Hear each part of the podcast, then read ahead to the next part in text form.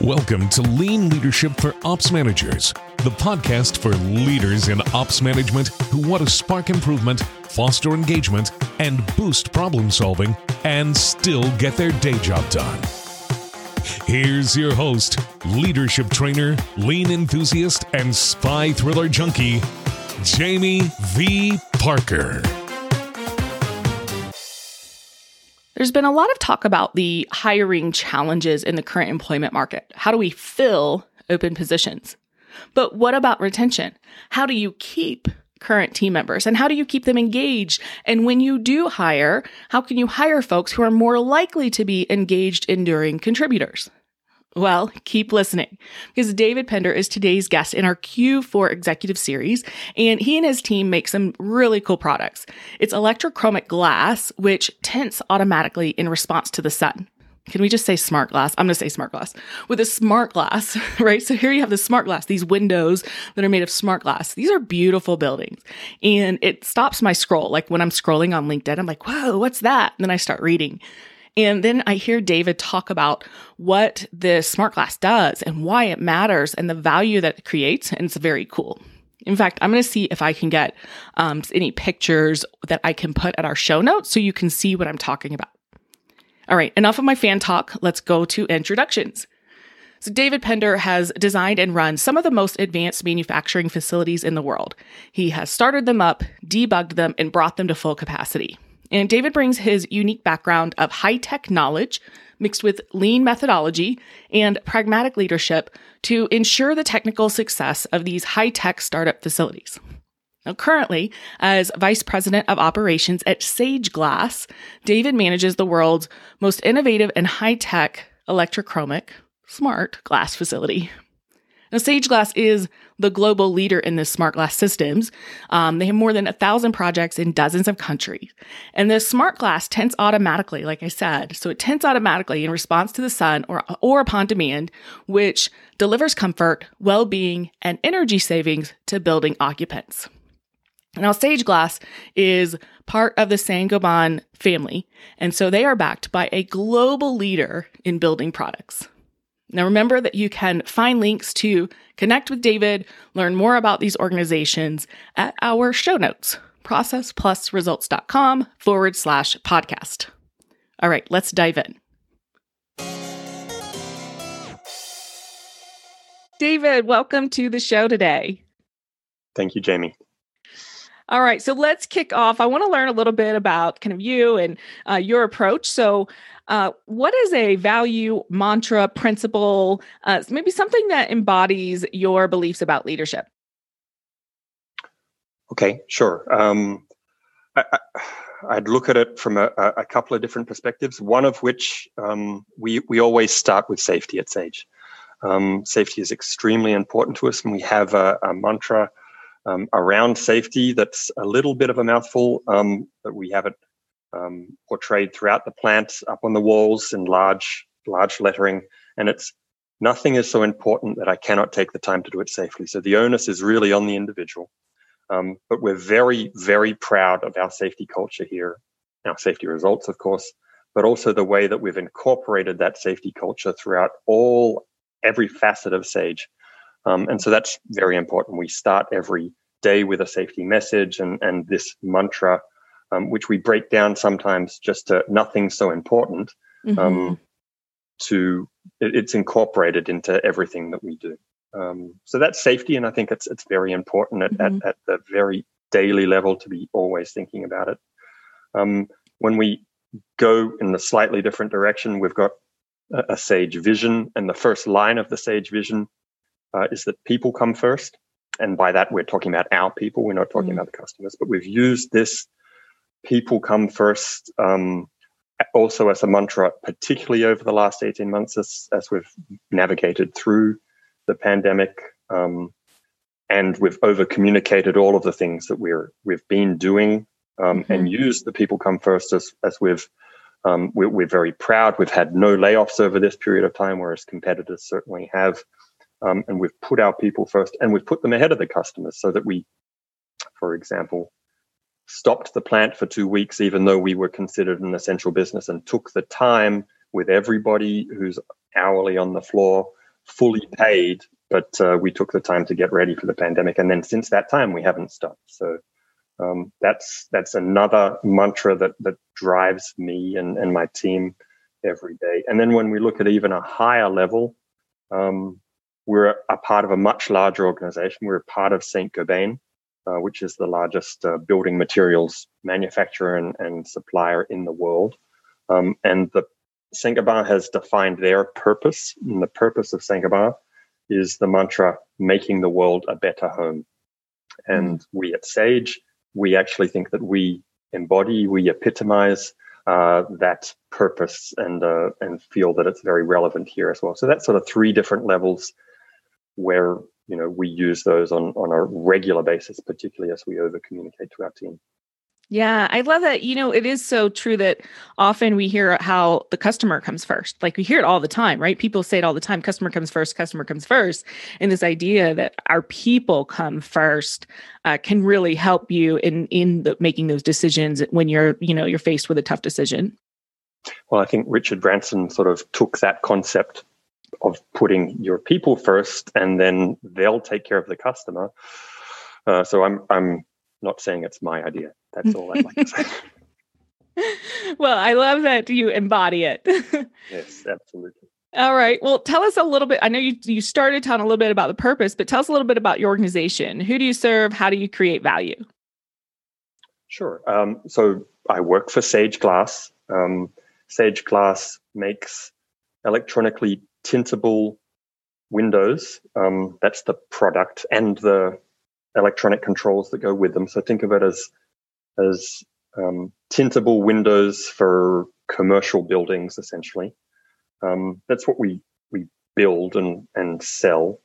But what we see ourselves providing is is much more than that. We provide comfort and um, access to the outdoors for building occupants. Um, so you know, access to the outdoors, the ability to see, the ability to get natural light in, um, reducing glare, increasing solar control leads to happier people, leads mm-hmm. to um, more comfortable folks in buildings.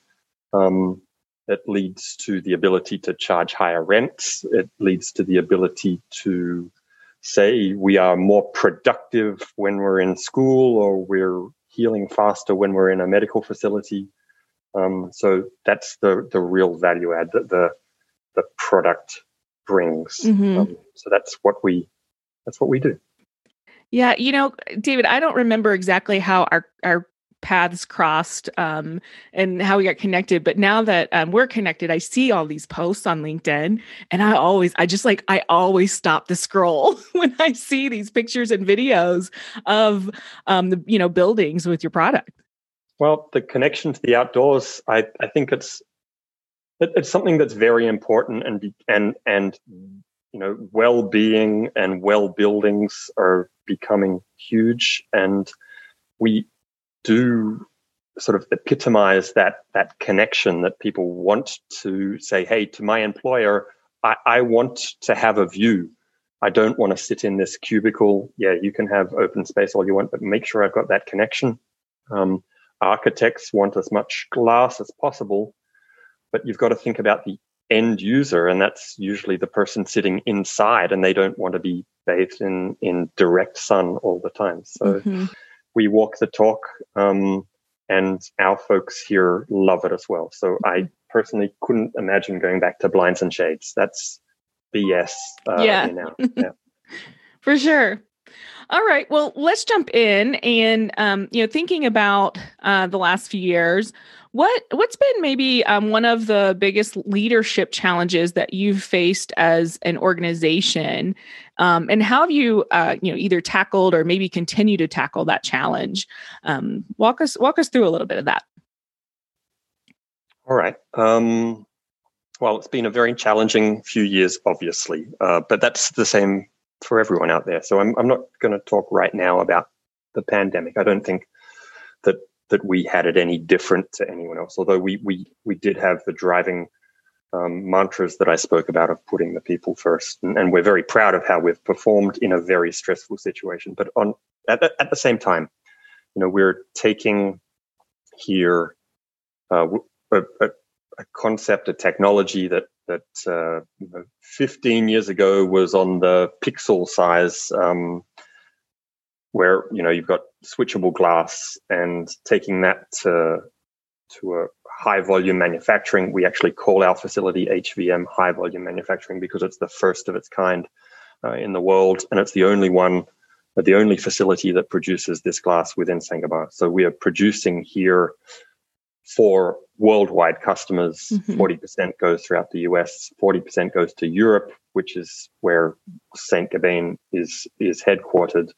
Um, and and we're producing for the rest of the world as well. So we've just produced, or we are finishing up producing um, glass for a, a, a, Google headquarters in in Bangalore in India, um, and that's two hundred thousand square feet. So that's the biggest job mm-hmm. we've ever done, and the biggest job that anybody's ever done. So it's a huge building with electrochromic glass throughout. Um, so the challenges here are taking a high technology from a concept to a business um, with massive growth, um, year over year um, growth in terms of volumes um, of 40 to 50 percent.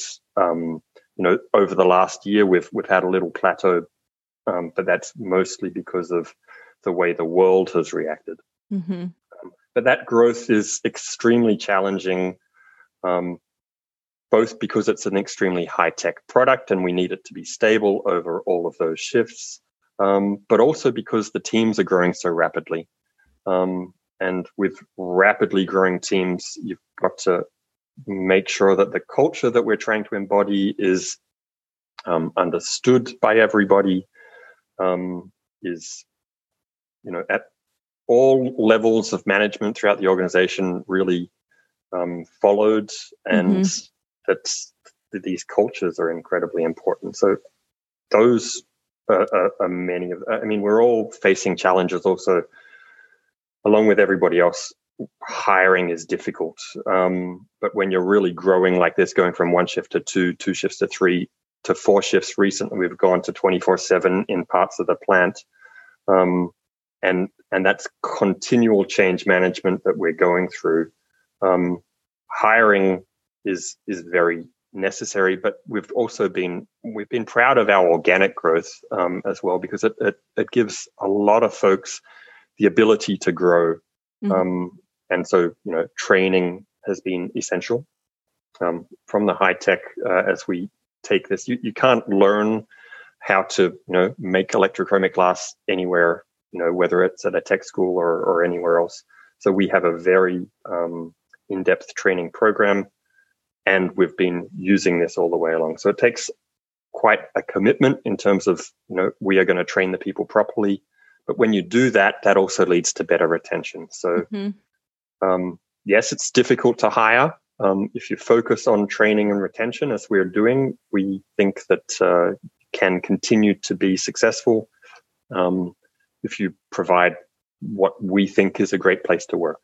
Um, yeah. And so, so those those are some of the things. There's there's lots of parts of retention that, that we look at.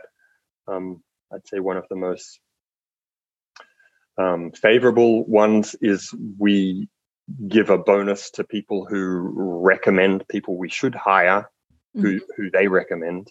Um, here we call it the Bridge Builder program because the Saint Gobain logo is a bridge, um, and it builds the bridge to the future for us.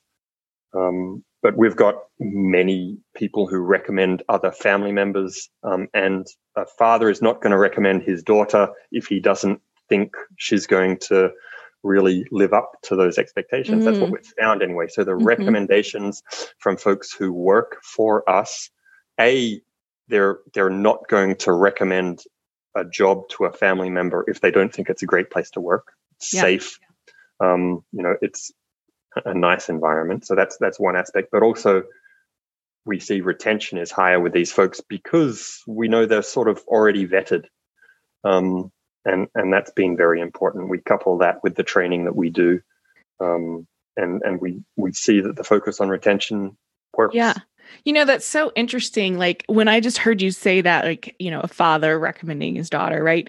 When you think about it, and, and there's both from both directions, but um, we talk about creating an environment where people want to work and how that impacts it. But I, I feel like there's something about that father daughter, just those words. When you said that, I feel like it just took it to a whole new level. Like, do are you creating a workplace where your you know the fathers that, that are on your team would recommend would want their daughter to work here absolutely we've we've got a number of families here i mean the, the factory's been running for let's say eight years now. But we've got a number of families here who when you add up the service of the team members in the family they're at over 30 years. So it, it, it's a father his two sons um, and and there's actually there's two families where where one of the sons and one of the daughters are married and they both work for us as well. So two supervisors have their kids working here and and our supervisors would not recommend their family members because they they know what we expect if yeah. it wasn't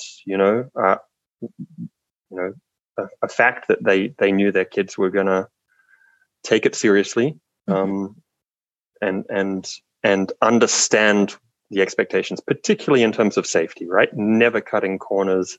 And that's where we've got to be, you know, the, the, the values of safety when they're, you know, pushed down through the family, um, it, it's very powerful. Yeah. Okay, so you've had this tremendous growth in this high tech, like, hey, you've got to have this training, and it's, it sounds like so this retention um, and training uh, have been things that have been really helpful and worked well for you um, anything that you feel like hey here are some some gaps or challenges that we're still trying to to figure out when it comes to having this culture throughout through growth right? Keeping these this culture when we're growing our teams and expanding our operations and all of that. Well there's there's always a couple of back steps. And i remember listening to one of your previous podcasts where you spoke about it's not the case that the best operator should be then the team leader and the best team leader becomes the area supervisor. Mm-hmm. It, it oftentimes doesn't work out that way. So it's it's finding those who want to step into the multitude of leadership positions that we have here um, and working that sometimes it, it doesn't work out and there's the ability also to pull back you, you know people can say yes i want to be a team leader and then they realize oh my lord that's uh, that's extremely mm-hmm. challenging mm-hmm. i'd rather go back to being a, a, a technical expert um, so we've we've had a couple of folks who go up the ladder and then took a step back so that's worked as well mm-hmm. um, it's it's understanding um, what's the motivation behind each individual um, mm-hmm. particularly what's your motivation to be a team leader. Um, and we've we've instigated a new um, uh, mentorship program, particularly for new team leaders, because um, they're stepping into a new role, um, and we can we can talk about things like safety and things like quality a lot. But then if you you're going to run into um, situations as a new team lead where you've got to make a call and that mentorship program gives them the ability where they can bounce things off somebody who's mm-hmm. perhaps got nothing to do with operations you know a couple of these team leads have, have had our ceo as their mentor a couple have had the the vp of sales north america as their mentor um, and and i think that's important too because they see a different leadership style you know it's not just oh what would greg do or what would david do or, or whatever um, they, they get to to bounce things off and, and grow that way as well. This mentorship program sounds pretty um, interesting as you know as I'm hearing you talk about it. Anything you would add about like whether it's either why you're doing it or how you were able to bring it to life because I know that sometimes it's like the bandwidth or the structure you know people we feel like there's these um, obstacles in our way like oh. Um, anything that maybe you learned through this process that you could share for someone who is interested in um, having a mentorship program for their leaders? Well i think that many companies do it for high potential people at, at a certain technical level who they think are going to go on to lead other parts of the business um, we've brought it all the way down to our, our um, frontline shop floor leaders mm-hmm. who, for me, they're the ones who at 3 a.m. on a Sunday morning are representing the cultures the values and the culture of the company and they have to make that decision when nobody else is around and they're the boss um, so that's why we brought it all the way down to them because we also found in many cases we were looking to promote very young individuals who'd been with us for maybe only two years into that position of responsibility and they'd never done anything like that before mm-hmm. um, and so we we created the program um, very sage specific um, and took aspects of there's there's a Saint-Gobain mentorship program for for very high level folks. So took aspects of that um, and and tried to define what this mentorship relationship should be all about. And it wasn't all that easy because we were taking somebody who's very young, pairing them with somebody who's really quite experienced and and saying, okay, this is a mentorship. You know, you close the door, you can talk about whatever you'd like to learn about, they're not going to solve your problem for you. This is about you learning to be a leader. So do with it what you will. And, and that freedom didn't always work. And you had to sometimes bring it back and, and say, okay, we'll, we'll structure it a little bit more. Why don't you mm. think, think about, you know, a conflict situation and, and just discuss it um, because the freedom of what should I, what do I want to learn about leadership was sometimes a little too much. Mm-hmm. Um, but oftentimes it's it's formed this very interesting and and strong bond um, between frontline guys and gals um, and people they often wouldn't interact with very much.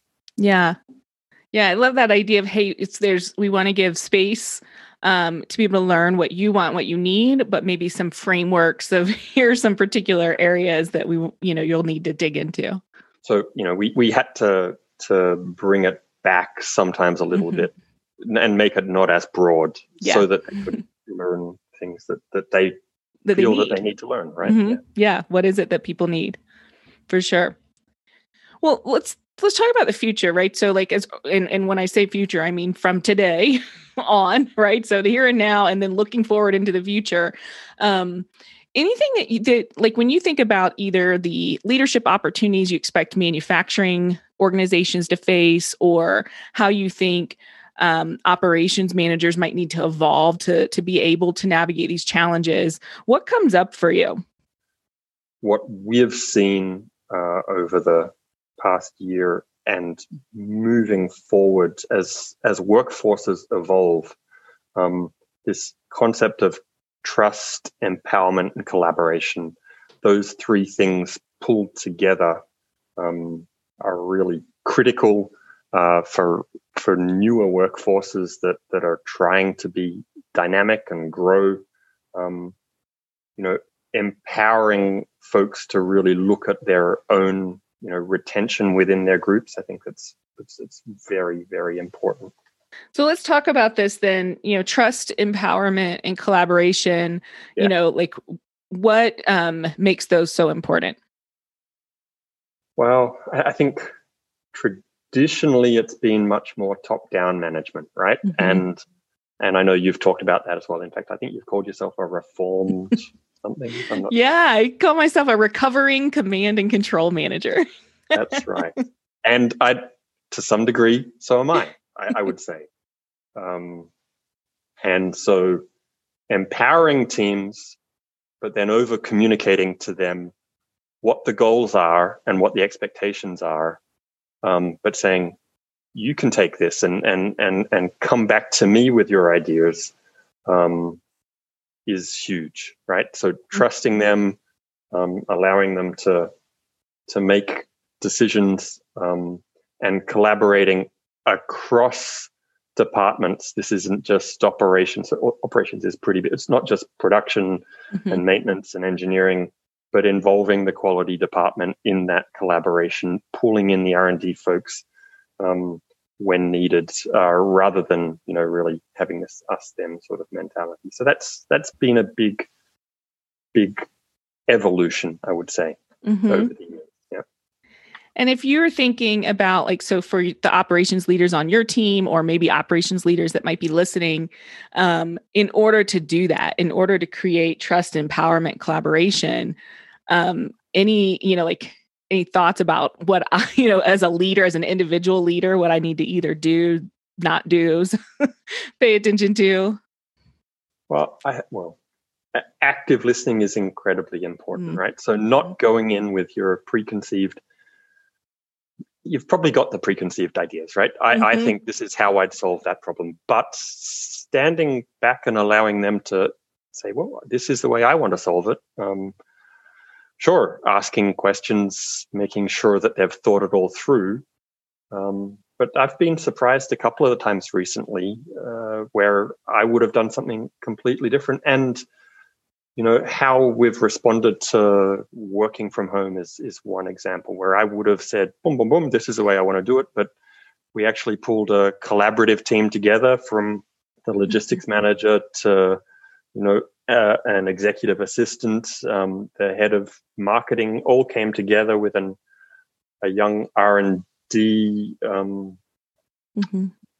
person from R and D, and they they came up with ideas of how we'd speak to the organization and ask the right questions um, around flexible working hours and working from home and, and things like that. That was that was in, interesting to me. I wouldn't have done it that way traditionally, but I've mm-hmm. learned from it. That's for sure. And I think it, it's much better as a result of the us trusting that team and them collaborating together. Yeah, great. Anything that that um, you think we should be talking about that we haven't yet? Well, certainly, um, sustainability is huge, right? Uh, and I think we're incorporating the concepts of of um, carbon usage, carbon footprint, um, how much of our water we're recycling, how much energy we're reducing year over year. Um, you know, we're in a, a, LEED Gold certified manufacturing building. There's only two of them in the United States, but um, so it's already a very sustainable building but the the whole company you know it's an enormous company that makes glass and plasterboard and and a whole bunch of things worldwide which you know use an awful lot of energy we've we've said we want to become carbon neutral by 2050 um, lots of companies are doing that of course but we've got this plan in place now where every single capital project ha- we, we're we're pricing carbon in uh, we're looking at our carbon footprint and we're trying to become more sustainable all the way along. I think that's very important from a company point and, and a business point as well. All right. So, um, David, as we wrap up today, um, what words of encouragement or advice would you leave our listeners with? I'd say that, um, you know, operational management is really people management. It's it's you're dealing with people all of the time. You're dealing with equipment and machines and, and processes for sure, but you're dealing with people. But when we've found when we focus on people uh, and growing their leadership abilities, um, I, have certainly been surprised by, you know, what who's really willing to step up for one. Right? Sometimes mm-hmm. it's it's not the person that you're expecting to step up, or traditionally anyway.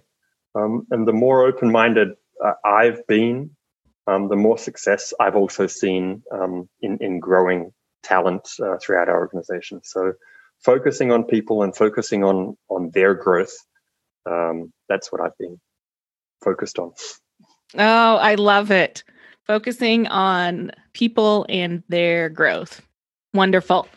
David, thank you so much for joining us today. Uh, really great to hear about uh, the good things you're doing well, thanks, Jamie. It's been a pleasure to be on.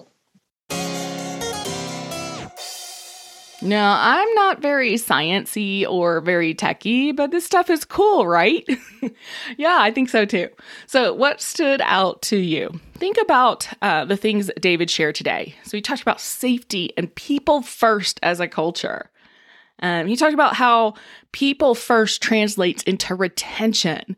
Remember the referral program he talked about, and fathers recommending daughters, or the mentorship program um, that's expanded beyond just the executives. It's not just the executives that are able to get mentors, and giving them space to learn, but also some frameworks to provide that structure. And he also talked about trust, empowerment, and collaboration as the core to success in the future and that we do that by focusing on people and their growth. Now, those were some of my takeaways. Maybe you had a different one. What is it for you? What's that one thing you want to write down? You want to hold on to it? You want to revisit and make sure it doesn't slip through the cracks? Figure out what that one thing is. And then I want you to go one step further and share it. Don't just hoard it, right? We're not hoarders here. Share it.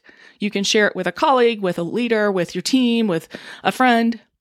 You can always hop onto LinkedIn and share it with me as well. So you can tag me Jamie V. Parker, and you can also tag David Pender. We will put his links and all of that in our show notes, processplusresults.com. Now, we're going to pause this executive series for two weeks. So, for the next two weeks, you get me solo, and then we'll be back. So, on December 1st, Jasmine Gorey from Sunland Logistics Solutions is going to give us an HR perspective on attracting and retaining people in this dynamic market. And then we're going to wrap up with the Q4 series on December 8th with Chris Chippendale from Ent Credit Union. And Chris is going to talk about taking this time where um, people are, or organizations are struggling to fill positions and actually talk about the component of how do you build leaders? How do you develop enough leaders when you don't have enough people? So tune in for that one. Now, of course, if you missed the earlier Q4 executive series, you can head back and listen to Dave Connor kind of talk about the roles of a leader and the three layers of leadership he thinks are critical. And Kelly Ogunsanya talked about leadership through COVID, like through the COVID burnout, something that she is very close to in the healthcare industry. So we've got some great guests, some great conversations, some great topics. And I hope you're tuning in to all five of these episodes of the Q4 executive series. All right. You get me solo next week, and I will see you then. Until next time.